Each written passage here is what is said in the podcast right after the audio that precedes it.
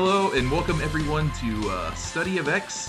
We're an X Men podcast that is going to be covering the Krakoa era in chronological order. Uh, this week we are covering issue one of Excalibur and issue one of Mut- New Mutants. Uh, I am your host Tim, and with me as always is Kris and Sergio.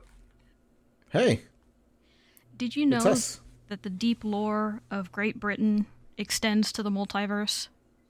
Because we're about to learn that. What, what, what did you figure out about Excalibur?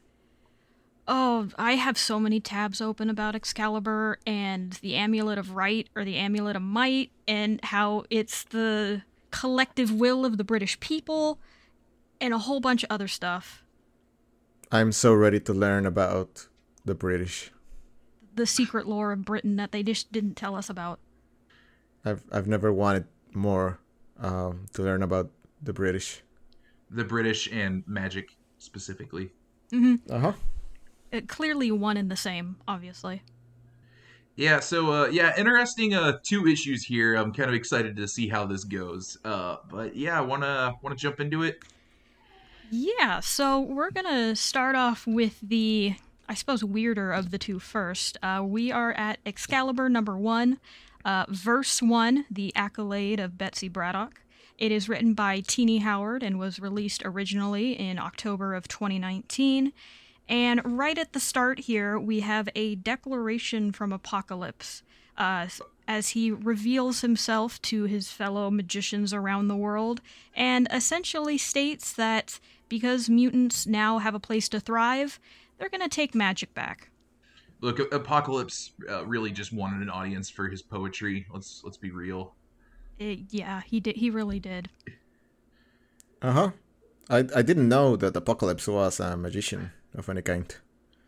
Yeah, I, I don't know if he traditionally was. I don't know if you've looked into this at all, Kris. Uh, but yeah, I, this might be something he just decided he was interested in. I have not looked into it, uh, but from what I've read of Apocalypse and other stories, I don't think he ever did.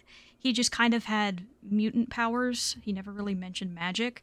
But I'm kind of into the idea that he was super into magic at some point because that's really fun. Like he just like picked it up one day. Mm-hmm. And was like, you know what? This will make me better. This will make me stronger. Do you think he started with like sleight of hand and like card tricks? I didn't, Yeah. but now I do. Yeah, j- Apocalypse just uh, putting quarters behind Xavier's ear. Uh huh. Just he's that really annoying dude in the Quiet Council. Mm-hmm. Hey, you want to see a new card trick? Uh, so yeah, th- this whole thing is him pretty much, pretty much just uh, saying that they want to take magic back. But the thing I do think is interesting is it feels like he kind of renounces his ideology here. Uh, for millennia, I have believed that these traits made us strong. Just kind of talking about them suffering. No longer must we believe this lie. Like it's a complete reversal of his the previous kind of thought process and where he thought we needed to take the mutants. Yeah, which Hmm. is very interesting for him. So we'll, we'll see how that plays out, especially as he's going to be delving more into the magic side, which for Marvel traditionally, I believe, is the strongest form of any kind of fighting or energy that you can use is magic. It kind of trumps technology and a lot of other things. Yeah, I, I respect him being open to like trying new things. I also just think it's funny that as he's revealing this to all magicians, that means Doctor Strange probably got this message too. Yeah, this is uh he he sent a he he CC'd all in this. Just everyone got this email. Mm-hmm. Uh, meanwhile, we are going to go to the wild and wonderful place that is the Otherworld. Uh, we are here Camelot at- specifically. yeah, Camelot specifically. Uh, to give a brief rundown of what Otherworld is, imagine if all Arthurian legends were real and they lived in a side universe that could connect to our universe. Just the Sure. the the barest of minimum of what that is so far. Uh, and we see here one of the first and many faces we're going to see is Morgan Le Fay. She has taken charge of Camelot as King Arthur is currently missing. and she brings one of the knights in as they're currently being attacked by the White Queen, she, and she wants to know what is poisoning the pools of Avalon, as there seems to be this plant-like growth coming from beneath the waters itself. Uh, the the White Witch, I think, is the uh, the name here. What the White Queen is Emma Frost. Is it the White? I believe you are correct. But it'd be fun if it was Emma Frost. Yeah, right. That would I be. agree. I would. I would actually think that would be very fun. but yeah, she does. Uh, she does not seem to be happy about some uh, vegetation growing in her well. Yeah. Uh, the pool kid hasn't been able to make it to the castle uh, lately because of the siege going on. Yeah, just let it get real dirty. I don't know if drowning a man in it is gonna help, but you know, I'm not a magician. Yeah, I don't know. That might be a magic thing. Uh, We'll probably have to ask somebody who is from Britain. They they could probably help us out there. So, Uh, and speaking of that, uh, we are also going to hop over to someplace completely different as we head over to the Braddock Academy in England, where we meet uh, Betsy Braddock, her brother Brian, and a couple other people as she is preparing for her trip through the Krakoan Gate to head to Mutant Paradise. Uh huh. Yeah, uh this is Meggan. Uh I believe this is um I believe that's her name. That is Brian's wife. Uh she was a member of Excalibur with uh Brian. The original team at least. Yeah, Uh, is that a team of mutants going Ye- into the other world? Uh, yeah, so I, I, I guess we should talk about the original Excalibur real quick. So, uh, the original team was a team of, uh, I think it was Captain Britain, uh, Meggan here, and then, uh, Nightcrawler, Kitty Pryde, and, uh, Prestige, who's Rachel Summers. Um, and Hmm. yeah, they were just a team that lived in a weird white lighthouse and went on weird dimensional adventures. Mhm. And And uh, something specific to note about Excalibur is they're very specifically uh, tied with Great Britain. Uh, they're almost always a government sponsored team of individuals who work for Great Britain, or at least with them, because Otherworld is fully tied to that part of the world. Yeah, the the lighthouse they're living in is just off the coast of Great Britain. Has there ever been a collaboration with James Bond? I don't think so. I could absolutely be wrong on that, but I'm I'm pretty sure they have not met Mr. Bond. No, I don't think so, but I wouldn't put it out of the realm of possibility. Uh, because I do know Betsy did work for the super-powered Secret Service that they had over there briefly. I believe it was called Strike. Uh, but I don't know if specifically 007 was there. Yeah. Um. I, I don't think MGM is very willing to share the rights around like that, but they must have at least had one fake James Bond that they they were with. I I would not be shocked if there was a knockoff James Bond at some point in Excalibur history. Someone someone please email us if there was a weird James Bond at some point at studyofx at gmail.com. And it could Uh, even be 006. Doesn't matter. Uh, anyway, uh, some some more history here with uh, Betsy. Uh, so this is a little bit of a controversial character in Marvel history. Uh, so Betsy was introduced pretty much as she is now, originally to the X Men. Uh, but she ended up swapping bodies with another character we'll end up meeting later, Psylocke, and then became Psylocke. Uh, and this lasted for a very long while, and that change didn't get reverted till somewhat recently.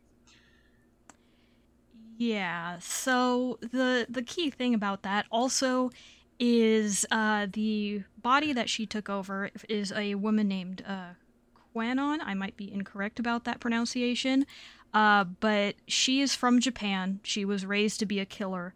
Uh, and they did get body swapped. So Betsy was in her body, and Kwannon was in Betsy's body. Well, I think I think Kwannon just didn't exist. Uh, she did actually. She did exist for a bit, but she died fairly soon after the switch and was just left dead for a very long time. Right, yeah. So I, I don't know if she took Betsy's body, but Betsy did take hers. Yeah. So Betsy was wearing her face, took the name Psylocke, and that's who everybody essentially knows her as, is with the face of another woman and the name Psylocke. So that is a very key point to remember here. Uh, as when Betsy does go through the portal, she is greeted by a beach full of people who are just hanging out and having a good time, and they all introduce or they all say hello to either Betsy or Psylocke, and she clearly does not look un she does not look comfortable with that name. Yeah, uh very awkward. Please don't smile. Uh I like sure, understandable. I, I really like the panel of Apocalypse just looking over this party with his cape on, though. Mm-hmm. Uh, Apocalypse here has a wonderfully named place called the Grove of Theoretical Gates. And I'm unsure if these are windows or just kind of creepy surveillance uh, plant things, but he is. He's looking over this beach party and is just reminiscing about how finally mutants can do this and relax and have dreams in the future and all sorts of fun things. And he changes his name into something Krakoan that unfortunately none of us can pronounce. Uh, I'm sorry, it's. Yeah, Oh, exactly. yeah, yeah, yeah. No, that you're right. Yeah, okay. That I do that th- does make sense. I do think we are going to have to cut that out though, but that's okay. I wait, what's what's wrong with saying Well, mostly Yeah, it sounds good to me. mostly I don't want them to get mad at us because, you know, the Krakoan language is for mutants and I don't believe any of us are mutants at least so far. So we, Uh, we don't want to get that kind of stuff all over this podcast. uh, okay. I mean, that you know of. None that we know of. That's true. That's true. we we can just call him Apocalypse. Yeah, we're just gonna call him Apocalypse. All right. Yeah, it's um, gonna be tiring if I keep doing these edits. Yeah, that's that's very fair. All Uh, right. Tr- Trinari here. I cannot tell if this is sarcasm about pronouncing it or not. Uh, I I think it is because later she just calls him Apocalypse and he has to correct her. Uh-huh. Which is, funnily enough, a reoccurring theme in this issue, as Betsy tries to do that with the Psylocke name and Apocalypse with his new name. Yeah, we're we're very much leaving past identities behind in Krakoa era. Mm-hmm. And also past costumes, as Apocalypse has some wonderful flowing robes and no shirt. Yeah, I I like this look. He's he's really embraced the uh magician. Yeah, very regal. And here is where we get our first connection to the other world, as it seems like Apocalypse has been playing around with this gate that showed up that nobody knows where it goes. And he had some of the scientists look at it, but they weren't able to figure anything out. So he says, Of course, you weren't able to figure it out because it's not science, it's magic. And he begins to bring up the legend of Camelot and the other world because he believes that this is probably where the gate goes. Yeah, I, I wonder what his interest in breaching it is. Is it that he senses it, they're in trouble? Or is it just curiosity? I, I'm guessing it's curiosity from Apocalypse. I, I really don't think there's anything of him wanting to help out. I think he just sees Yeah, a like- gate and he's like, "Yeah, let's see where this goes." Just Mhm. gut wheel? Uh, honestly, I uh, of everything in this issue, I find his characterization here the most interesting. I like him just kind of poking around at this stuff while everyone else is just taking this very seriously. Same. Uh, he he kind of frames it a certain way. Uh, he says these kind of things can't be diagnosed; they can only be discovered. And I think that really gives you a good insight into his mindset here. Of this is a relatively very new thing for mutants at large. Sure, he knows magic himself, and there are a couple other mutants that know magic, but traditionally mutants just relied on their own powers and nothing else. Uh, something else I want to note about Apocalypse here. He again very much seems like a true believer. Uh, very optimistic about Krakoa and seems very pleased by the whole concept. Mm-hmm. And also pleased to push it as far as it can go. Uh, he mentions that, you know, man first walked on the moon, but it's mutants who now build homes there. So, what else can they do? How far can they push this technology that they now have? And some of this technology that he is pushing for is the superiority of the X over the circle. So, Uh, I'm yeah, sure this- he really loves playing tic tac toe and always picks the X. yeah th- this is uh this is weird I don't, I don't know what the i don't know what the hell apocalypse is talking about here uh we we get a data page with some absolute nonsense about as below so above and how the x is the superior character in magic i i i i, I got nothing Look, I've read some like Foucault's pendulum, like Umberto Eco stuff, um, semiotics, and this I think is like referencing like alchemical um, magic writings. Like this, this is very similar to what like an Aleister Crowley would write. Mm-hmm. So I, I think it's just evoking uh, that mode of writing. okay Yeah, I, I would agree with that as well. It, it is referencing a lot of like occult stuff, especially with the as above, so below. Uh, it's where it kind of tries to twist it into the X is superior than a circle, that it kind of loses me a little bit, but I do see what they're going for. I mean, this data page is even called their Krakoan Grimoires, so they're trying to kind of set a stage for this future of magic for mutants. My Yeah, th- this is the kind of logic you would find in someone trying to justify their method for turning lead into gold. Yeah. Um I I really do like how matter of fact the uh the statement about the X's though. Just the X as superior requires only four. Like yeah, like obviously. hmm obviously. Yeah. So, but after we learn that the X is vastly superior than the Circle, uh, we're going to go somewhere else again, as we are here at Fair Green Hall in North Yorkshire, as we meet the Coven Solar Blackwood, uh, which is a group of humans that are trying to figure out why a ancient spirit has summoned itself in this place. Uh, they are about to stop it when it comes forward and announces itself as the Herald of Morgan Le Fay. Also, uh cool name. Uh Solar Solar Blackwood. A A plus. hmm A plus, a very Yeah. good creepy magic name. So are they in the middle of uh, performing their own ritual and it kind of got hijacked, or did they be, like get attacked suddenly? It kind of looks like they just suddenly got attacked. I don't know if this is just where they hang out, or they're like, oh, there's a ghost here, let's go check it out, like they're Scooby Doo. It's Yeah, not I- really clear. I, I want to say they this is like their their kind of home. It seems like Hmm. They, they clearly seem to know what they're doing. right. Yeah, one of them stabs herself in the hand above a bunch of symbols trying to banish the ghost, but they're not quick enough as Morgan Le Fay manifests herself here and pretty much talks down to all of these individuals, uh, telling them that they have to find the source of this horrific what's the word I'm looking for? Disease that has plagued the pools of Avalon.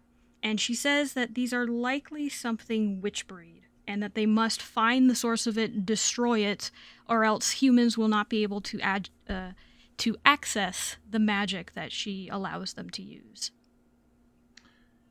Um, yeah, they they pretty quickly identify this as oh, those are Krakoan, uh, and they comment that this is a mutant thing. They don't really, they can't really do anything, and she does not care.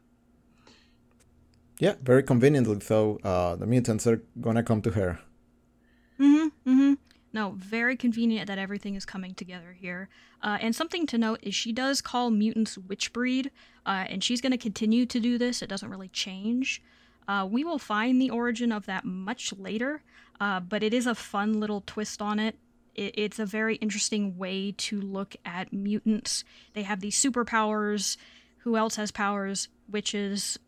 You know, kind of makes sense. Yeah, I kind of read that as just the the way she would interpret people having powers that do not come from her own source of magic. Mm-hmm. Uh, given given her perspective and the fact that she lives in uh, fictional Camelot. It's interesting. Yeah, you're you're pretty much seeing mutants from a perspective of someone that just doesn't really have a concept of them. Yeah. So while she lays down her rules for them to go find these witch breed, we're back on Krakoa again as Betsy is hanging out.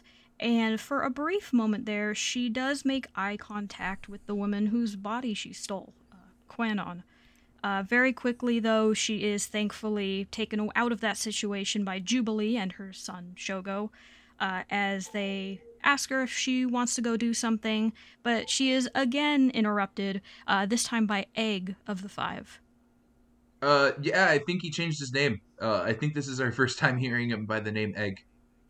Yes, she does uh, say hello to him and call him calls him Fabio, which he's like, no, no, no, it's Egg now. And even Betsy's like, yeah, that's that's not gonna stick, buddy. So yeah, this is the uh, the former Goldballs now. Uh, but yeah, um, doesn't seem too happy about Betsy's brother hanging out in one of the eggs. Yes, and we're about to be introduced to Jamie Braddock as he is sitting completely naked in a pod of some kind, maybe once an egg, kind of unclear, uh, as he's just kind of hanging out and having a good time, even though Fabio says most people leave after about a few minutes. But he's been here for a long time. Can you please get him to leave?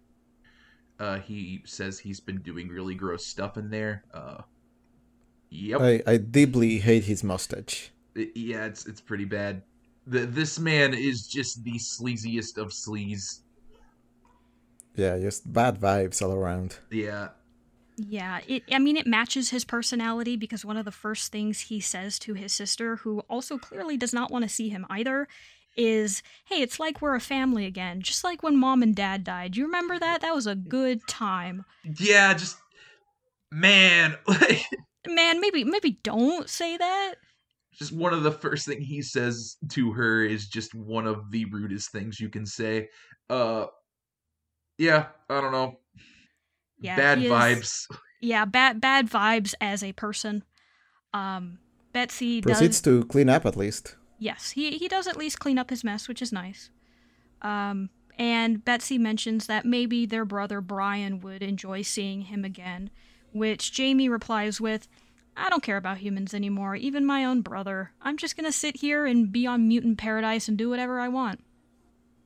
Uh, yeah, he he doesn't intend to leave I guess they're just going to have to bring Brian here. And thankfully, we have our friend Apocalypse showing up just at the right moment to stop an almost fight, uh, as he says he needs uh, Brian's help with something, as he believes that the other world is connected to this portal, and he needs somebody who can readily go to that space, which Captain Britain is able to do.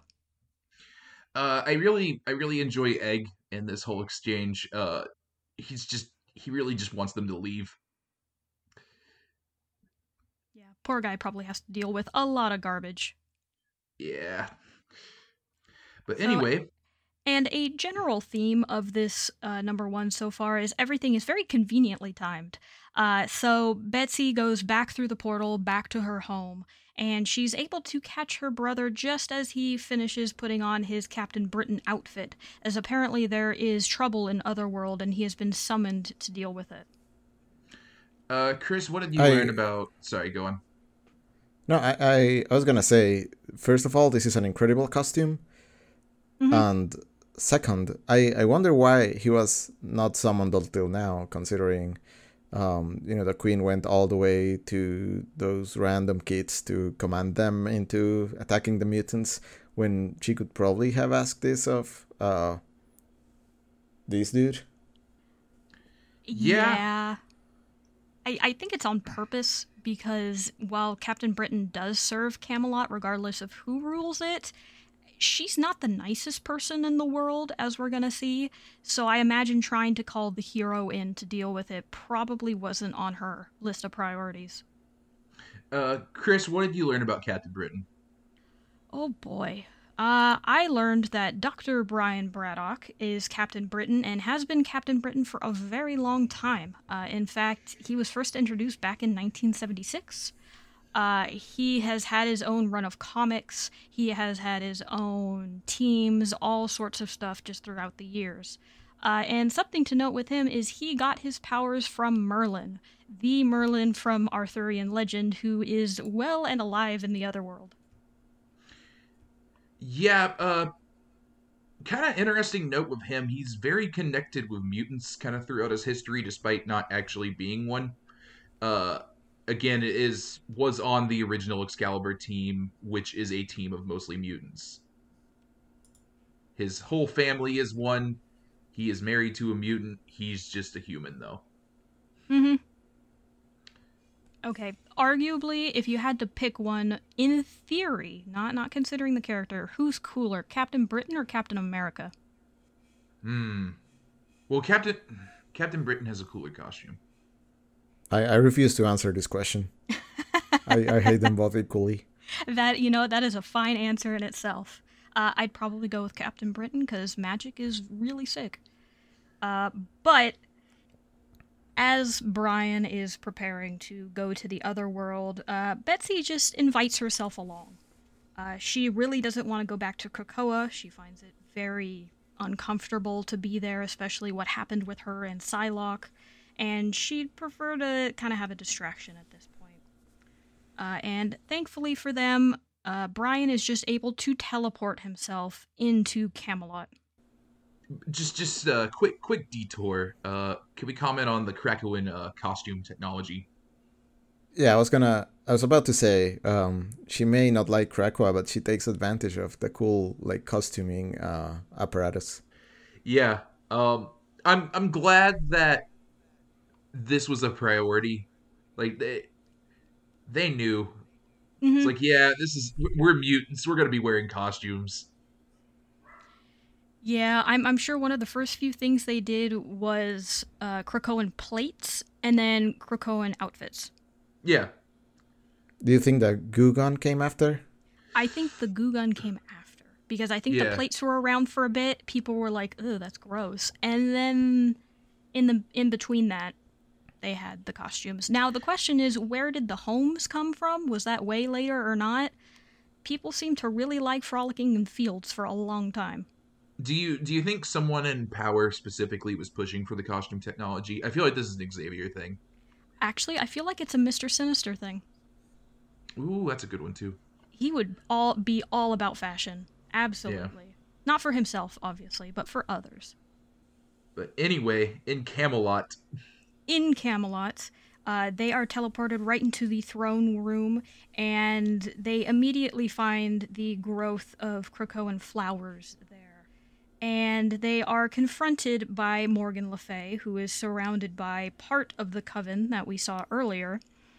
And she basically immediately accuses the witch breed, thanks Captain Britain for bringing one of the witch breed here, and also accuses him of being a traitor for working with them. So, I, I think you kind of touched on this earlier, Sergio, but I'm guessing that she kind of had an inkling that she wasn't going to be siding with Captain Britain here, uh, which is why she got the Coven to just kind of become her henchman instead. Sure, it sounds like she does. He doesn't have much of a choice, though. Yeah. Uh, maybe. Yeah. I don't know. She she does possess him quite easily. Yeah. Uh-huh. Before that happens, it does look like he has the choice of how to act upon this, or at least decline it but he is still beholden to the throne of Camelot. So uh, eventually, he does have to do something. Yeah. Um.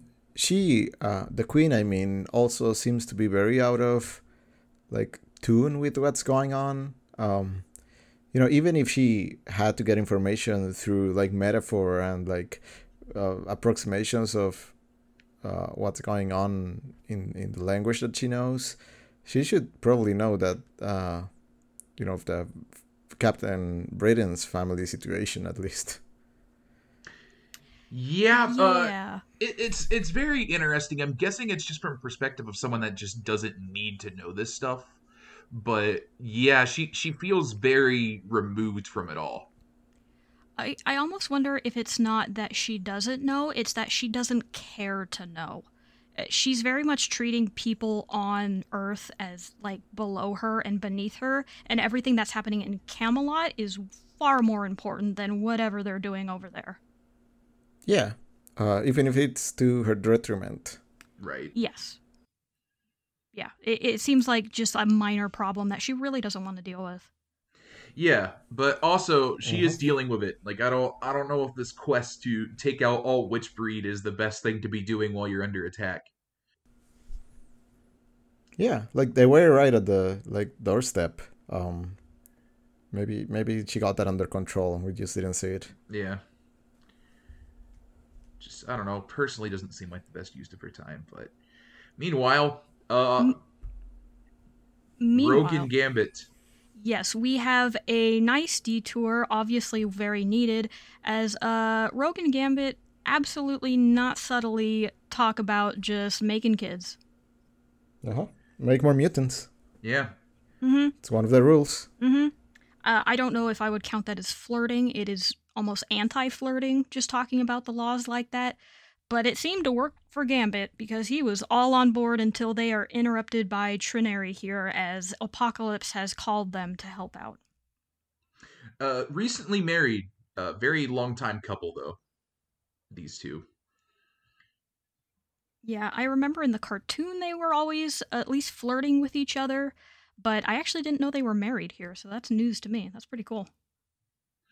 Yeah. Uh so originally the wedding was supposed to be for Kitty Pryde and Colossus, but then Kitty changed her mind and Rogue and Gambit said, "Well, there's a perfectly good wedding here. Let's get married." And that's how that happened. Hmm, I'm not sure how I feel about that one. Y- uh, I'm- yeah. I'm glad they made the best out of a bad situation. yeah, yeah, I, that that's the positive way to look at it. Also, good for Kitty. She she is way better than a, a Colossus. Don't at me on that. So uh yeah, Apocalypse wants her to touch a touch a rock. Yeah, so Apocalypse was able to detect that uh, Betsy and Brian went to the other world and that they are likely in trouble. Uh, he really wants to get through this portal here to see where it goes, and he figured one of the best ways to try and take down this barrier that is blocking Earth from the other world have the person that can take away powers just touch it and see what happens. Yeah, uh, again, I I really Apocalypse is really fun in this issue. Like just you got all this stuff going on. Apocalypse is just like, "Hmm, I wonder where this portal goes. Let's let's have Rogue touch the rock. Let's just see what it Uh-huh. does. Why not?" Uh, but yeah, I I think they're on board specifically because they figure out Betsy's probably in trouble. Yeah, Uh, which interestingly is just on the word of Apocalypse, who they don't trust. So it is kind of weird that they're like, yeah, let's do this because Betsy's in trouble, even though they have no real proof of that. Uh, Rogue seems less skeptical than Gambit, to be fair. Uh, that's, that's that's fair. And wasn't Ga- Gambit uh, a horseman of the apocalypse at one point? Probably. I I don't know that for sure, but that sounds correct. He's hasn't always been an X-Men. But yeah, he's uh he's very suspicious of this. Uh Jubilee strolls up also very conveniently. Yes, uh, apparently Apocalypse just sent out an all points bulletin to everybody who ever talked to Betsy within this issue. Uh, and Jubilee rolls up because she was the last person to actually talk to Betsy before she disappeared. So Apocalypse figures that that psychic connection would allow them to get closer to her in this other dimension. Yeah, and things in that other dimension are not going well. Yep, uh, things are about to go sideways in a really interesting way. Yes, and uh, something to note just with these next couple of pages whenever we're here in Camelot, when there is this fighting going on with Morgan Le Fay, there's this really nice kind of green overtone with everything. Whereas when we're on Krakoa, it's a lot brighter. There's a lot more oranges and reds and more of like a welcoming feeling to it. Whereas we get to Camelot and immediately everything feels kind of gross. Yeah, Morgan Le Fay just comes with the palette of like a swamp level. Yes, that, that is a very good way to put it. Uh, but it looks like the coven members that are here can use magic very well as they immediately begin to fight Betsy and her brother. And as this is going on, Morgan Le Fay begins casting a spell on Brian and effectively corrupts him under her will and forces him to do whatever it is that she wants. Uh, f- fight is very generous. This uh, this goes south real quick. Well, I mean, uh, Betsy got like a, a hit in there or two. She made a cool psychic shield. Yeah, she she made a psychic shield and then swung her sword at Morgan Le Fay teleporting, I think, and that's that's it. That's it's done. Fight over. Yep, as uh, Brian is gonna get a very nice evil Dark Knight look as he immediately begins to attack Betsy, and Apocalypse is able to detect this using his own powers. Uh, through the help of Jubilee's connection, he is able to sense uh, pretty much where she is. And not to mention, as Rogue touches the gate, it is able to weaken the barrier enough to where Apocalypse can actually talk to Betsy and tell her what to do. And he immediately tells her to attack and destroy the Krakoan fauna that is coming through the Avalon waters. Yeah, unfortunately, she's a bit busy. Yeah, she's she's trying to fight off getting her face beat in by an amulet because her brother is evil now, and there's a bunch of angry witches and wizards, but eh, it's minor stuff. Uh-huh. Uh She does manage to like throw a sword at it, which I don't think is the best way to manage a plant infestation. I I But also it's probably her best shot. Yeah, it is But it, um uh, one, one of her powers or the way her power manifests is she can make these really neat psychic daggers uh, and I I don't know when she upgraded to swords, but hey, it seems to work. yeah, um, it does. But also the gate's gone now. And not only is the gate gone, but Rogue, who was touching the gate as Betsy blew it up, seems to have something wrong as she's kind of out of it and she goes to touch the Krako- the Krakoan fauna that is there and she immediately turns into Sleeping Beauty but if she was made of flowers.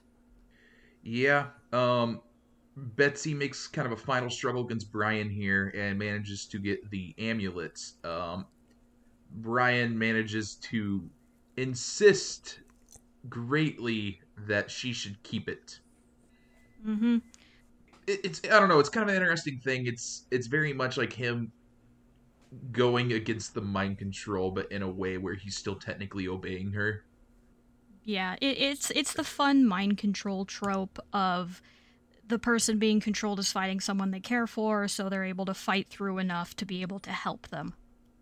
Yeah, So, and the amulet here that she takes is the amulet of right. It is the amulet that gives Captain Britains their power.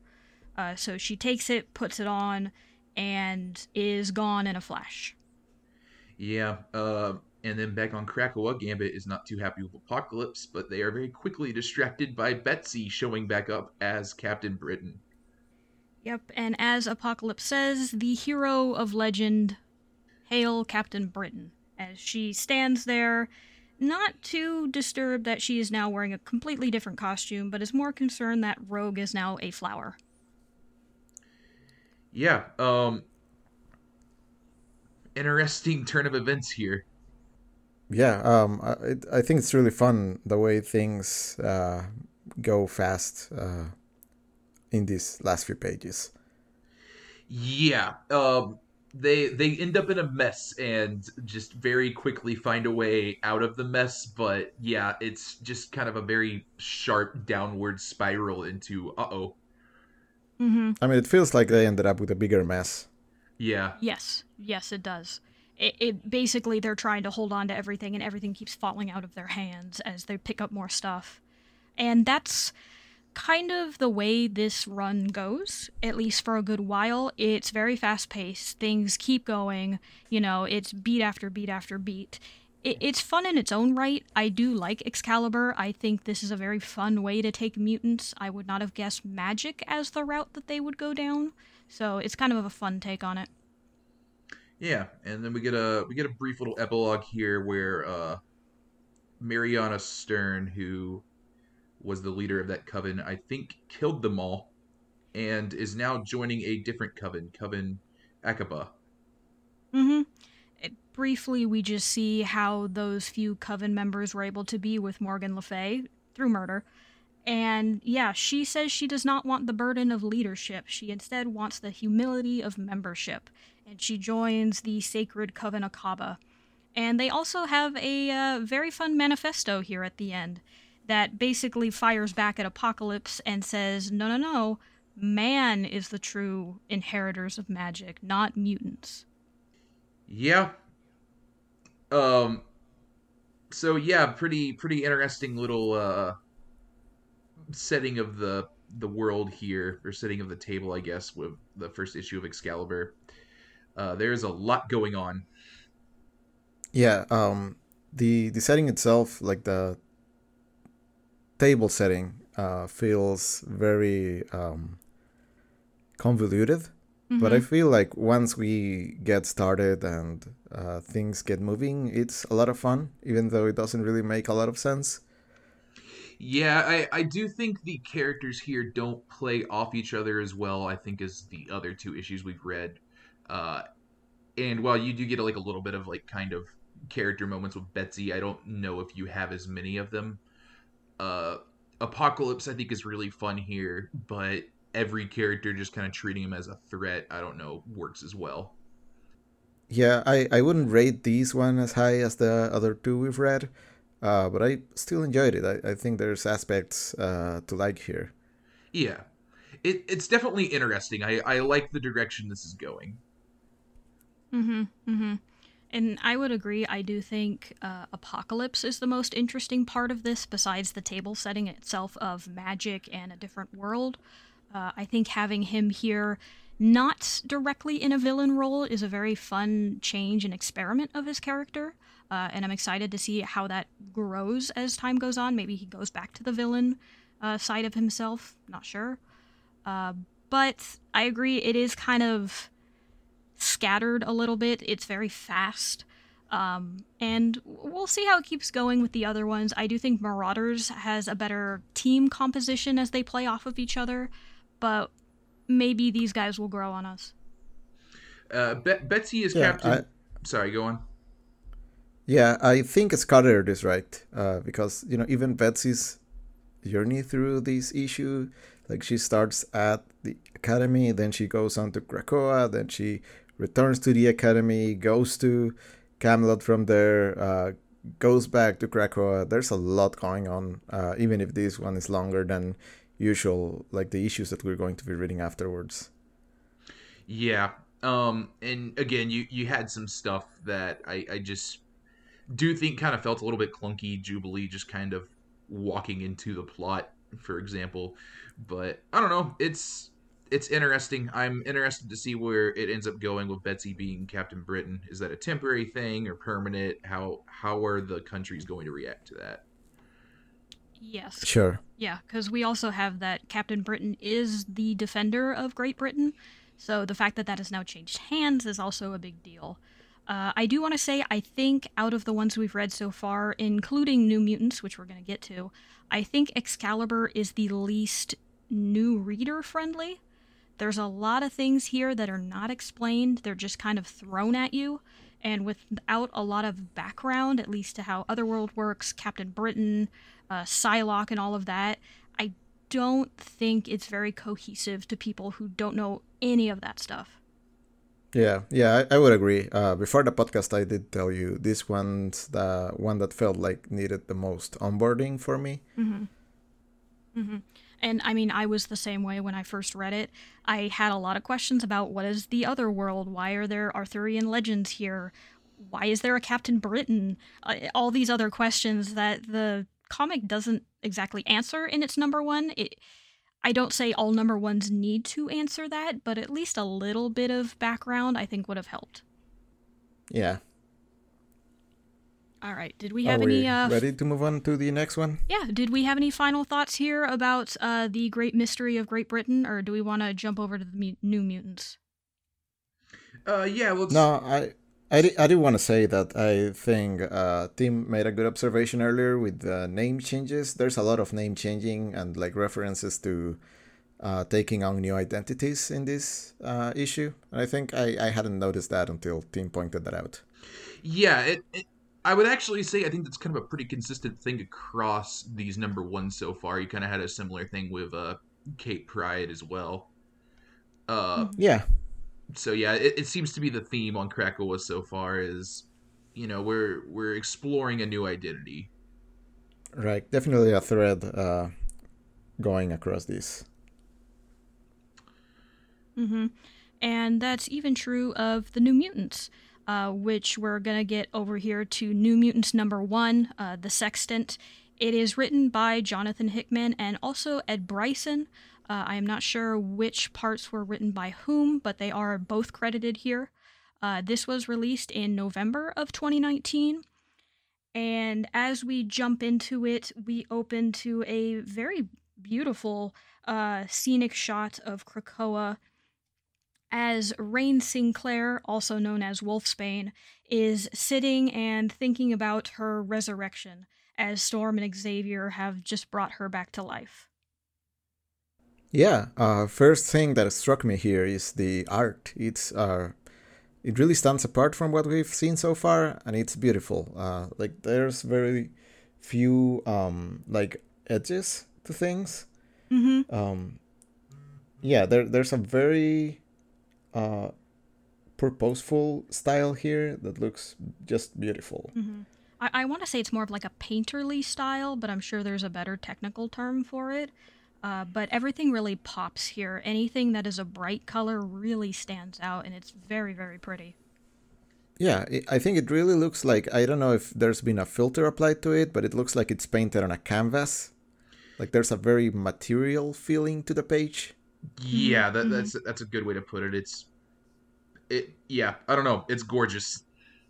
So, and something to note here is as Wolfsbane is brought back, Storm basically directly says that the past is the past. This is a new start. This is a new place, a new paradise for mutants to try out new things. And this is important uh, as another mutant arrives. Her name is Karma, and she goes and sits next to Wolfsbane and essentially says that if she needs to talk about any of the traumas or any of the past experiences that may have bothered her, she's open to conversation. This is a this is kind of a nice moment for Wolfsbane here. Uh, she was in the run before this one and had a uh, death in that run that was uh, a little bit mean. So just seeing her back alive and having this focus on that specifically is just it's kind of just nice. I also think it's a very nice introspective moment, uh, especially coming off of Excalibur, which was very, you know, go, go, go. There wasn't a lot of really internal thoughts. This is a very nice kind of, not not reserved. Uh, I don't think that's the correct term, uh, but it, it's not direct. It's not in your face of like, oh, Storm said this, but I'm gonna say this it's you know it's just a natural flowing conversation of friends talking between each other Right. And it, also, I just kind of want to take note. I I really again I, I feel like it's very much like Krakoa frolicking in the flowers type panel, but I really like this panel of Wolfsbane just kind of sitting on a rock looking happy. Mhm. Yes, I was about to point that out. Uh, I think that's a very sweet image, even though I don't know nothing about Wolfsbane. Um, uh, that that does a lot to her characterization. I, I think it's a very good panel, like on its own. Yeah, Mhm. It it's tells me a lot about the character. yeah, it's it's good stuff. I yeah, shout out, good, keep it up. Yeah. Uh, you you can tell from here, um, like that contemplative aspect. Uh, she's kind of optimistic. It, it's a very expressive smile. Uh, I really appreciate it. Yeah, Mhm. There's also a, a touch of innocence to it. I think it's just the way she's sitting. She's got has her knees up, her hands are in front of her knees. It, it's not childlike, but it's very innocent. yeah, she's yeah, she's barefoot. she's enjoying her day. It's yeah, Mm-hmm. just watching the birds. Mhm, Uh, mhm. Uh, but yeah, so uh, our our cast here is a little bit interesting too. Um, so the New Mutants were a team originally kind of designed as like the junior X Men. Uh, all of this cast except for Mondo, who I have actually never seen before, and Chamber were on that original team. Hmm. So this is kind of a reunion. These characters are older now, but uh, yeah, this is uh, very similar to the original New Mutants team. I think they're just missing Magma. Not so new mutants. Not so new. Mm-hmm. Mm-hmm. Yeah, pretty much. Um, so as we get introduced to everybody, uh, we meet Mondo and Cypher. Uh, it seems like Cypher has asked Mondo if he can connect with Krakoa itself, and even though he is trying using his mutant powers, he's not able to do so. So Cypher asks if Krakoa can do the opposite and try and connect with Mondo, which he is able to do with horrifying effects. Well, at, at, at first, yeah. So they have uh, Krakoa try to puppet Mondo instead of the other way around. Uh, yeah, this gets creepy. So uh-huh. I think it's really funny. yeah, um, Krakoa is manifest on Mondo's stomach, and Uh-huh. they they have a very brief conversation, and then Krakoa says, "Yeah, I don't like this too much," and uh, that's the end of that. Yeah, I, I wonder, is this saying that uh, Krakoa can use human language when Mondo is being used as a conduit, or is Krakoa still talking as, uh, you know, the, the weirdest language that only Cypher could uh, figure out? I, I want to say it's that the uh, parentheses around his dialogue usually im- Yeah. im- implies that they aren't speaking English. Okay. Yeah, not so useful though. Yeah. No, not at all. Uh, also, uh, apparently, while he's doing this, it puts actual Mondo in some weird mindscape void thing. Uh, very unpleasant experience for both Krakoa and Mondo here. Yeah, uh, love to be locked into a dark void while an island manifests through my stomach. Yeah. Mm hmm And I'm sure that feels great when you come out of the void too and back to your body. I'm sure that's not weird or anything. Uh, Mondo says if Cypher asks him to do that again, he's going to punch him. Uh, Cypher says, yeah, fair enough. Mm hmm And also, uh, Yeah. shout outs to Cypher's outfit here. I really like it. He, he's kind of got like a yellow theme going on, but he's got a nice jacket, and the sleeve that is more uh, robotic for him is just gone. So you just see all of the robotic piece that is on his right arm. Mm-hmm. Yeah. And moving on from that weird experience, uh, we are here at the Akademos habitat, uh, or the Sextant. It is a large grouping of buildings here by a mountain. And we are introduced to some more characters. Uh, we see Sunspot and Mirage here as they walk through this area and essentially reminisce about the history of mutants and how things have changed so much. Yeah, this is actually our first look at a community here. Uh, what a town kind of thing would look like. Mhm. I I really like them taking cues from uh, Namek because every every habit every pod is like a dome house. Yes, I, I also really like that. It's a really good design choice. Uh, props and to they've even got their own they've, they've even got their own Pokemon arena. Yeah, so whenever you need to get out some anger and fight, I'm sure they can go there. Um, Uh-huh. And we do see a couple of mutants here in the background just doing a couple things. Two of them are trying to get something out of a tree.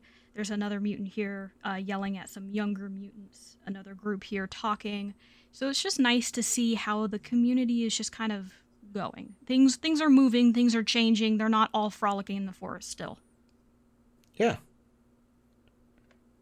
There's a mention here later about a school. Uh, I'm sad that we don't get to look at the school, but at least they've got something going at uh, as far as like education goes.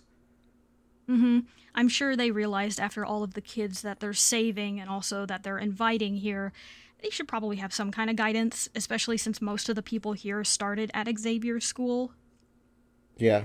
Uh, there's two kids cosplaying as Knuckles. uh, yeah, yeah, they basically are. Uh, they kind of look like pennants uh, back from Powers of X. Uh, she kind of had the red uh, knuckles thing going on. So there's two mini hers just running around. Uh huh. It also seems like their costumes are made entirely out of belts. A very Final Fantasy, and I'm kind of here for it. Hmm. They uh the Hellions, I think, are also here. At least Empath is, who were uh Emma Frost's versions of the New Mutants, which I think is kind of cool. In the very last panel of this page. Uh, I like this this conversation between Sunspot and Mirage is kind of fun. I like them just reminiscing. Yeah, um, especially coming off of Excalibur, this is a very nice breather so far. Yeah, it's.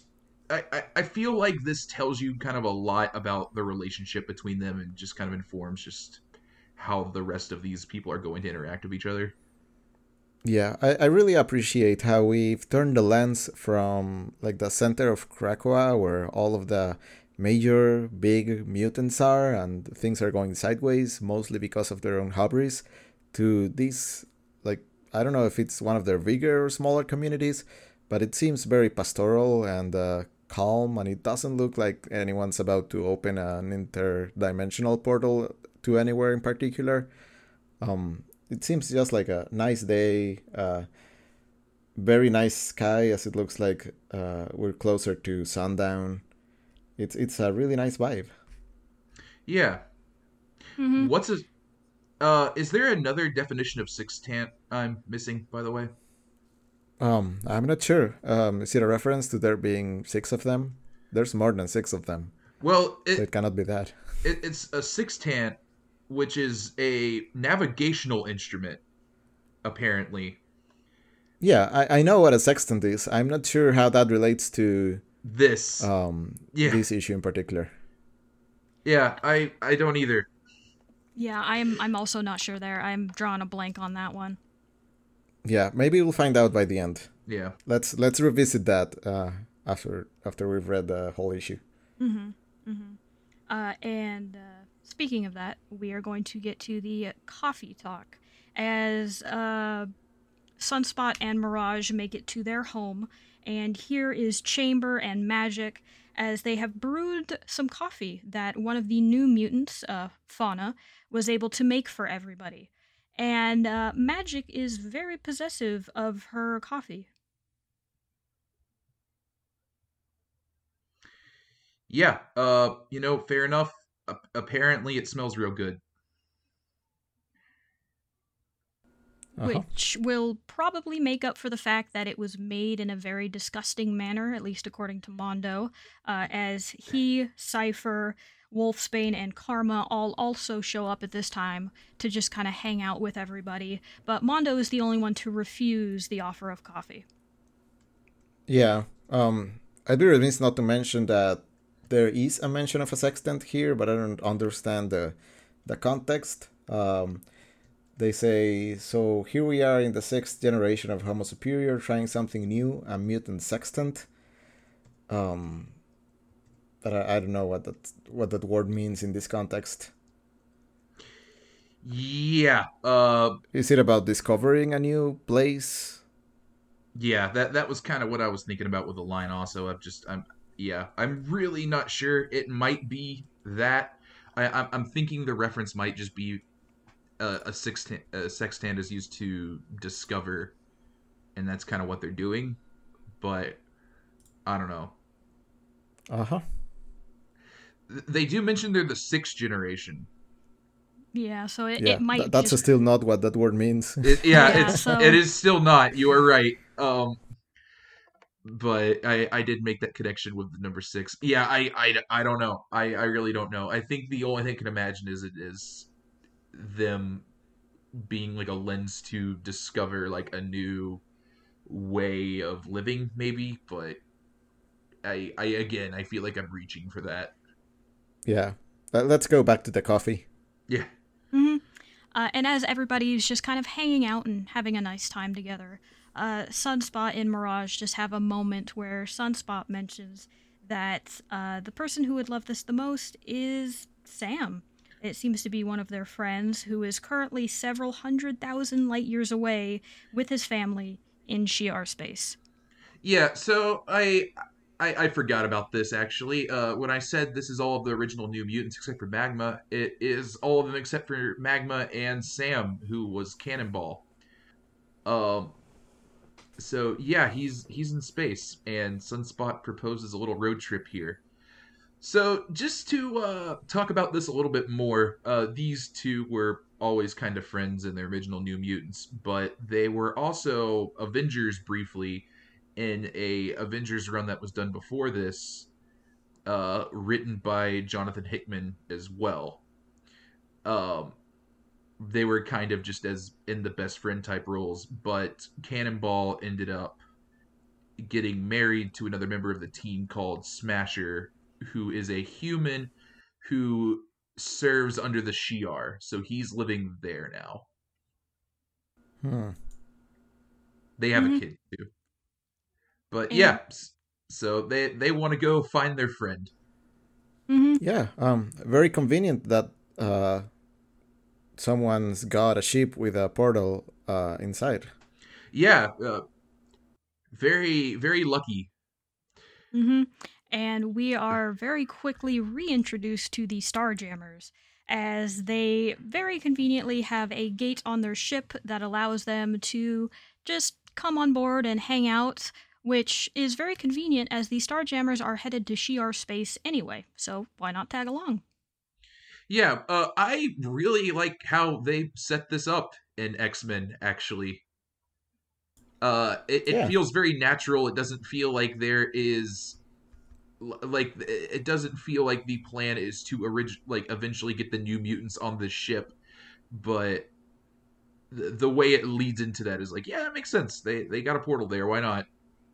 hmm Which, considering these come out relatively close to each other, uh, I'm interested to know how they all came to that decision. All these different writers of like, oh hey, I have this. They're, we're gonna give Corsair a portal, and then maybe the writer here for New Mutants was like, oh, you know what? I'll just have them go on there so they can go get Sam. Well, it's Hickman and Hickman. True. I mean, we do have Ed Brisson here, so Yeah. maybe it was a little bit more, but there there's still some connections there. Yeah, I, I know what Brisson ends up doing. I'm I'm going to say he probably had a lot of stuff kind of in the background for this. I'm I am assuming this is mostly Hickman, just based on what I know about the rest of this run. Okay, okay, fair enough. Uh, so as they are on board here, we have Cypher and Mondo taking a walk through the ship to try and find the entrance that they all entered in. It is a nice kind of uh, terrarium habitat that is kept here on the ship. And uh, interestingly to note, Mondo says that kind of wearing Krakoa, as he was covered in kind of grass and greenery, uh, is kind of itchy compared to normal earth, normal grass, and everything. Yeah, uh, he's gonna go play in the dirt. Yep, and just clean himself of Krakoa. And uh, as they find the portal again, uh, they discuss that they do have another Krakoan flower with them for when they get into Shi'ar space, so they can have another way back home. Uh, and we have our Starjammer friend show back up, uh, Ch'od. Uh, he is the one who kind of controls this biome and regulates it. Uh, and he is here because he noticed that the biome is no longer working like it should and it seems like having the two Krakoan plants so close to each other causes both of them to want to terraform everything around them. Also, they killed a bunch of plants that he was growing as a delicacy. I can relate to his pain of like growing something and then it just being ruined. Yeah, he's he's he's not happy. No. Yeah, I, I do kind of think it's vaguely sinister that Krakoa, not even directly, will just want to aggressively terraform everything around it. That that sounds kind of parasitic, but we'll see. Yeah, he he wants them off the ship. Uh, they they end up putting the flower in Mondo, and that seems to uh, do the trick of not giving them their readings. But yeah, they, they are they are not being good guests at the moment. No. Um these these guys don't strike me as a group that would be a good guest uh in particular. Yeah, bun- bunch of young adults with powers, kind of Being not- they're not- menaces. yeah, being menaces. You know, they're they're um, confident in who they are and their power set, so they're just kind of gonna do what they want. Yeah, they're not particularly self-serious. No, and we see that too as several days later on the ship, uh, Magik and another one of the Starjammers is having a uh, sword fighting contest as everybody is watching, including Sunspot and Corsair, who have a bet to see who wins. This is uh Raza, I believe. Uh, Hmm. but yeah, um, gets his arm cut off. Should have gone for the hand for the Star Wars reference. Yeah, Yeah, I agree. But uh, after we see that uh, the wager here is Kentucky bourbon, um, Raza smashes Magik in the face. She gets incredibly upset, swings her sword down, cuts through his sword and his robotic arm. Uh, I also have to mention that this is the second time we have seen Magik kind of more intense. Uh, whenever this happens, the artist kind of paints red over it and uses like very, very sharp colors and often breaks the uh, boxes that are here uh, throughout the comic, and it works really well. It- it's a very good way to kind of show how intense things are suddenly getting. Yeah, yeah, it's really effective. Uh, we get an example of that in the next page, I believe, with uh, what's the star? What the Starjammers leader's name? uh, Corsair. Corsair. Okay. Um, with his face. Yes. hmm Uh, because one day later, they do get to the Benevolence, uh, which is at the edge of Shi'ar space. It is kind of a refueling station. Uh, and Corsair says that this is going to get a little intense, and they all need to talk. Uh, especially considering the Starjammers are pirates and are wanted by the Shi'ar Empire for a vast list of crimes. Uh Y- huh. yeah, we get a little wanted poster in the next page. It, it looks pretty cool. Uh, yeah, they, they've uh, they got themselves a pretty uh, pretty long rap sheet here. hmm You know, just minor things like assault, theft, murder, that kind of stuff. Yeah, very. Uh, I I- I think we need to address probably the most important thing here, and that is lewd behavior. Mm-hmm. Or uh, my second favorite one, which is just spitting. Yeah, don't do that. That's a heinous crime. Yeah. Mm-hmm. Mm-hmm. But hey, if you turn them in, you can get several million uh, Shi'ar coins. I don't know what they're actually called, but they're worth a lot of money. Uh, anyway, we get kind of a data page next on the benevolence. Mm-hmm. Uh, so it was originally a transit station, but because of things elsewhere in the Empire, it has been uh, kind of changed into a repository for exotic materials. Uh, specifically, they mentioned something called the King Egg, which is an egg of the brood, and it pretty much very clearly says, "Don't touch it." Yeah, so so kind of what they're talking about here with the brood is that this is kind of the spawning ground for them. Uh, they expect them to move on at some point, but they keep not because of just some uh, odd planetary stuff. Uh, I love how the tone changes to the very matter of fact, fact based, like benevolent stuff when it gets to the king egg. You just get beware the king egg. Uh, so yeah, uh, don't don't mess with this thing. You you might Mhm. summon the brood. Yeah. I mean, anyone who's played a StarCraft knows not to mess with the brood. Uh, Sergio, what do you know about the brood? Do you know anything about the Mm. brood? Have they showed up in Marvel Snap? I don't think so. No. Uh, so the brood are a race of aliens that are parasitic. They will take over the host. Uh, it is very hard to reverse that. It's very quick. Uh, does not seem like a fun time. Uh, do not seem like a pleasant species to run into. Do they look like bugs? No, unfortunately not. Do they look like um, uh, what's the uh, face crabs? Uh, similar. They're, they're like armored bugs almost. Hmm. Okay. And a fun play on this is we are brought to Corsair and a meeting of the New Mutants, where he basically tells them to stay on the ship.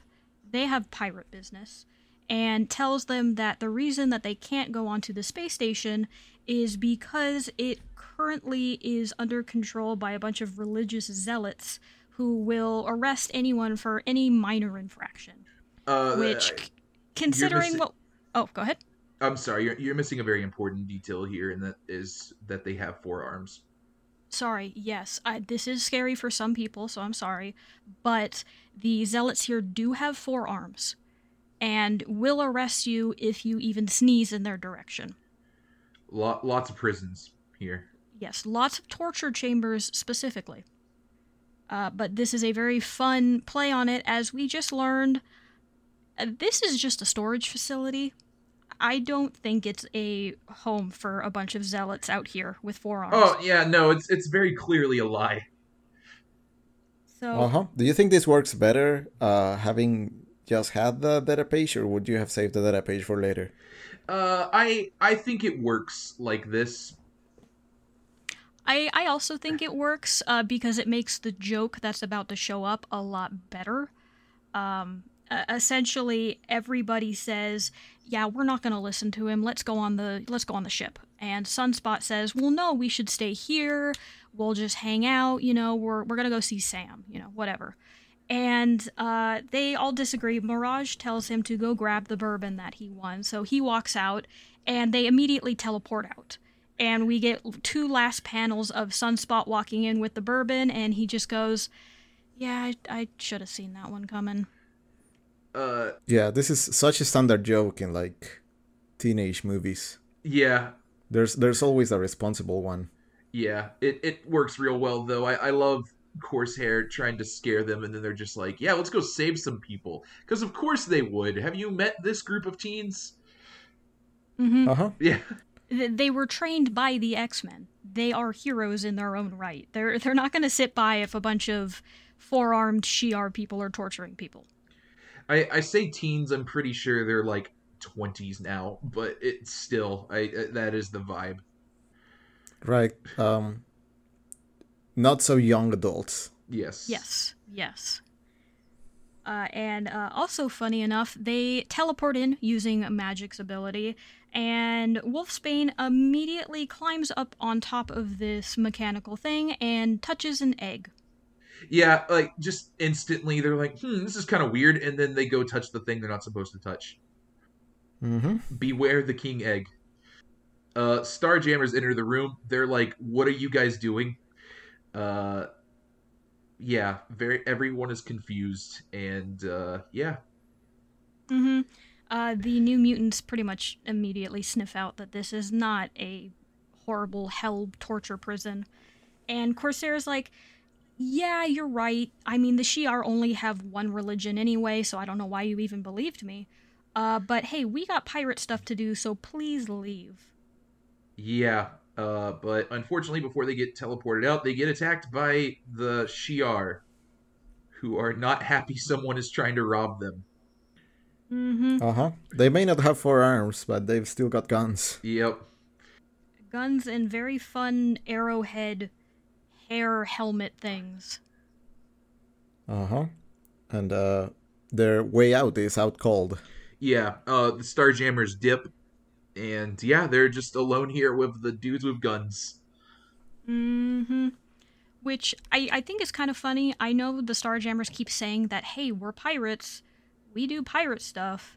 But I also would have figured that somebody who is Cyclops' dad would have been like, yeah, no, let's go save the kids and bring them back. But no, he's just like immediately, nah, let's get out of here. Let's dip. They have their own problems. Yeah, they they were already doing him a favor. They were giving him a ride, and then they went off and did some d- something dumb. Yeah, I, I don't think um, they were on good terms with most of the crew, so maybe uh, Corsair figures he would have lost that boat anyway. Yeah. Yeah, and we actually get a very funny panel of that as the Starjammers make it back on the ship, and Sunspot is there, is basically like, hey, where's my friends? Uh, Sunspot course- is sitting in the captain's chair. By the way, I just I don't know. It's it's funny. This whole scene is funny. Yeah. Uh, and something to mention too, uh, when Sunspot won the bourbon uh, from Corsair, he was kind of a dick about it. He just really rubbing it in his face. um, which kind of makes sense here as Sunspot is like, well, what do you mean? Why do you, why do we deserve it? Why are you just leaving my friends? And every member of the Starjammers gives a reason why they hate these kids. Uh huh. Um, yeah, uh, Corsair says he stole his whiskey. Sunspot looks very pleased when he says, You lost that fair and square. Uh, Corsair just frowns and makes almost a sad face and says, Get off my ship, essentially. Uh huh. Fuck around, find out. Yeah, Mm-hmm. like, it's it's good It's- stuff. It's it's fun. There's really good comedic timing in this comic. Uh, and we even get more of that here as uh, Sunspot stands, finishes the bourbon, and is like, Well, you know what? Here's where I saved the day. And then we Looks- immediately cut to all of them being caught. Looks directly at the reader as he's saying this. Yeah, once again, expressions on point in this issue. Right. Yeah, the the next panel is Sunspot standing with the rest of his friends surrendering. Mm-hmm. hmm Uh, but it's okay because Sunspot has the name of a really good space lawyer, and the last page that we get here is a data page of the space lawyer with probably one of my favorite slogans, which is "Justice is blind, and so are we." He looks so funny. It's so good. Yeah. I love this gag. You know it's coming, but it's still really effective. Yeah. I don't know. This is It- it's a good issue. It is, yeah. Um, this last joke again. It, there's a chance that uh, it could be overplayed because the uh, space space lawyer joke comes up a couple of times. It still pays off Yeah. uh, really effectively, and I think it's largely because of the really good illustrations in this issue. Like it's probably the the most beautiful um, like set of pages we've read. Yeah, I, I would definitely agree with that. I think of especially of the number ones, I think it is far and away the best art wise. It's it's gorgeous, uh, good stuff. Yeah. Yeah, yes, just a really solid issue. I really like this one. I would uh maybe put it in the same level as Marauders uh, from the previous episode. Yeah, um, I Hickman does big picture stuff a lot. Uh, Hickman also really likes doing a comedy issue every once in a while, and he does do a pretty good job at that. I think his dialogue works really well. He really likes writing Sunspot, and you can tell. Uh, yeah, I don't know. It's a lot of fun. This feels like this is on the like at least adjacent to the sort of humor that the MCU Marvel's uh what is it Guardians of the Galaxy do. Uh, which is funny because they're also in space. Yeah, hmm hmm but yeah I, I i really appreciate us um being apart from like magneto magnetos and xavier's and all of uh, like apocalypse's concerns like being literally and figuratively far away from uh the the immediate uh you know the the immediate krakoan like quiet council uh concerns yeah. It's it's friends doing going on a dumb adventure and getting into hijinks. Uh-huh. Uh like like i don't i don't know how much of this is going to affect the larger plot. Probably not much at all but it's really fun and it's enjoyable. And you know that's good too. Yeah, the, the characters seem to have very good rapport too, so it's fun to see them interact. Uh, they are kind of assholes, uh, but you know they're good kids, like uh, good-hearted, um, kind of troublemaker is is a good archetype. It's something that I can really enjoy, and this seems like it's going on that direction.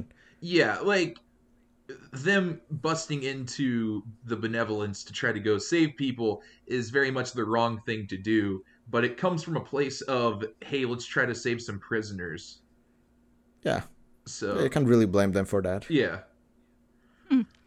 Interesting. So I think I'm gonna be maybe the dissenting voice on this one. Uh, I don't dislike this. I still do enjoy this issue, and I what I was hoping for is discussing it with all of you would make me more positive on it, and it has.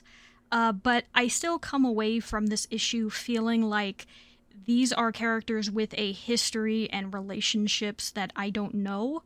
And it feels like this is written for people who know who they are already. You know, we have the reference with Wolfsbane and her past. We have Sam, who we haven't met here, but they're willing to go on the adventure to go get him. And just a bunch of connections that are implied but not actually expressed. While that's not necessarily a bad thing, uh, like I said, for me, it just feels like this was written for people who like the New Mutants and who know who the New Mutants are already.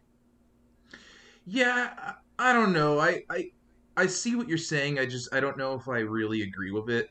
I I think the relationship between these characters is expressed enough just through how familiar they seem with each other. Uh like you you get the vibe when you're listening to Cypher and Mondo talk. Like I've I have never seen Mondo before previously. I I don't know where he is or how he exists in the New Mutants canon, but like when those two characters are conversing, I get the feel of this is a relationship. This is two characters that know each other, and I don't know. I Yeah, just I think um, that comes across well. Yeah, reading reading it uh, this second time around for me, the thing that reminds me the most of like their interactions and the kind of group dynamics that they have is Until Dawn, the horror video game, Mm-hmm. because that also starts in media res. Like these are friends that have been hanging out for a while, and um, there is no media that depicts that like the beginning of their relationship with what has happened before the game begins uh, but they rely on such like base uh, relationship archetypes that you get the vibe pretty quickly Mm-hmm. Like i i haven't read anything of the new mutants but i still get the vibes from their very short interactions. You know there's the one that gets angry easily uh, they're all really good friends there's one that's more introspective uh, but in the end when they're together they become like these as i said good-hearted troublemakers. And it, it feels like such like base interactions. I don't want to say they're one-dimensional i'm sure they've got a lot going on and like until dawn has great characters uh, but they rely on like tropes that are really easy to identify and those are very good like anchor points uh, that ground the characters and the group dynamics for me Right. in a way that I don't really need like uh, to to read what has happened before. Mm-hmm. And that's what I'm hoping is going to happen as we keep doing this. Uh, because when these originally came out, I did read all of the X Men runs that are here, but there were a couple I stopped reading, and New Mutants was actually one of them. Uh, and it wasn't until later I went back and I actually caught up with all of New Mutants, so now I do know these characters a bit, and I did look into a couple of them, like Magik in particular. Um, and I will say, reading this again and discussing it again, uh, I have come away with it being like, okay, I see where these connections are. I see where these character uh, pieces are coming from. It's funny, you know, it's very beautiful too. There's still just a piece of it that doesn't click for me. I really don't know what it is. It's just a personal thing. Uh, but I did enjoy this. I do think this is really good, and I'm excited to keep reading it with both of you. Sure, that's fair. Um, also circling around with the sextant stuff, I think uh, we're gonna get there in issue number three. I didn't really get spoiled. Uh, I got spoiled on one single data page that comes up later. Um, but the sextant is just the habitat that we saw, like the entire collection of buildings, and it's an alias for what's actually called the Akademos habitat because it's uh, the area that younger mutants occupy in the island. Uh, and that's why they were talking about education facilities because there's a bunch of schools there. Got it. That would make sense. Yeah, because they do reference both of those places, but don't really say what they are, so that makes a lot of sense, actually. Yeah, I think the issue is when they mention the sextant, you're not really sure if they're talking about the house or themselves or the habitat, the whole place. Mhm. And I, I think it's the whole the whole thing. We're gonna get a map later. Yeah. I I still think that's not what that word means, but it does make sense if it's there's six houses. Uh, someone thought sextant sounded cool. Mm-hmm. Yeah, sometimes a word just has a good feel to it. Yeah, yeah, that like Sextant is a good uh, Animal Crossing island name. Ooh, yeah, it would be. Uh huh. So, but that's something to look forward to. Uh, so, wrapping up this episode here, uh, did either of you have any more thoughts, feelings? No, no, I, I've been having a really good time checking out uh, number one issues. I'm excited to discuss the next two. Um, yeah. Yeah. So uh, yeah, I think I'm pretty much done too. Um, do we? So next week we will be covering X Force number one and Fallen Angels number one. Mm-hmm. Yes, and that will be our last slate of number ones uh, as we get to those two. Um, after that, we're just going to go into following issues of the stories that we're reading here. Um, so look forward to that. Yeah, that's two weeks from now, Tim. You said next week. Yes. Uh, Keep yeah. stripping Yep. Yep. Yep. Yep. Yep. I am so sorry. Two weeks from now. Uh huh. Mhm. All right then. All right. Well, if you have any questions, comments, thoughts, uh, maybe you can explain to us why they called it th- the sextant. Uh, you can send us an email at studyofx at gmail.com uh, and we will read it here uh, on the show here. Uh, if you would like to follow us on social media, uh, you can follow us at Study of X on Twitter or at Study of X on Tumblr. Uh, on there, we are also posting the reading order that we're going for. So if you're not sure what we're going to be reading next, you can always check it out there. Uh, and Yeah, Kris. Kris made a very nice image to showcase the reading order. So check that out. And if you are looking for any of us on social medias, uh, you can follow me at sawneeks on Twitter. It is S A W N E E K S. Uh, and Sergio, where can they find you? Yeah, people can find me at Twitter or co-host at uh, Fireblend. F I R E B L E N D. All right, and Tim, can they find you in the other world? Yeah, you can find me at Captain Britain. Hmm. I mean, uh, at Captive Britain. Ah, Um, ah, okay. I was Oh, gonna say. that makes more sense. I, I think Yeah, you do have to be a British citizen to be a Captain Britain. I mean, maybe not. I'm not sure. I don't know the intricacies of it. Yeah. Plenty of people have been captured by by Britain, so Yeah. Oh, oof, that that is uh, too true. That is very too true. Uh, and we're gonna end on that somber note. Um, yeah, just I, I do want to say now that we've covered all of um, House of X and Powers of X, if you know of anyone that might be into this podcast and would like to like binge through that series and maybe get into it, um, let them know. We we kind of do need an audience. Yeah. yes, that would be super helpful. Uh, you know, Uh-huh. post it a couple different places, show it to friends. Uh, if you could also leave reviews on your favorite podcasting app or site, that would also be super helpful. Uh, just let people know how much you love us, because clearly you do. Rate, rate us on Apple, Yeah. please. I, I, I've- I've heard that's the good one. Oh, is that the good one? Is that where all the kids hang out? Yeah, I, I- I think uh, I think that's good for us if they rate us positively on Apple Podcasts. So yeah, just just give us one of those uh, sweet, sweet five star reviews. Yeah, get that Macintosh out of your garage and um, rate us on there. Yeah, Mm-hmm. Uh, if make you do, Steve Jobs proud. if you do that, Tim will write you a handwritten thank you card. Yeah, you can find it on my Twitter. Mm-hmm. All right then. All right. Well, until next time. Later, mutants. Bye. Bye.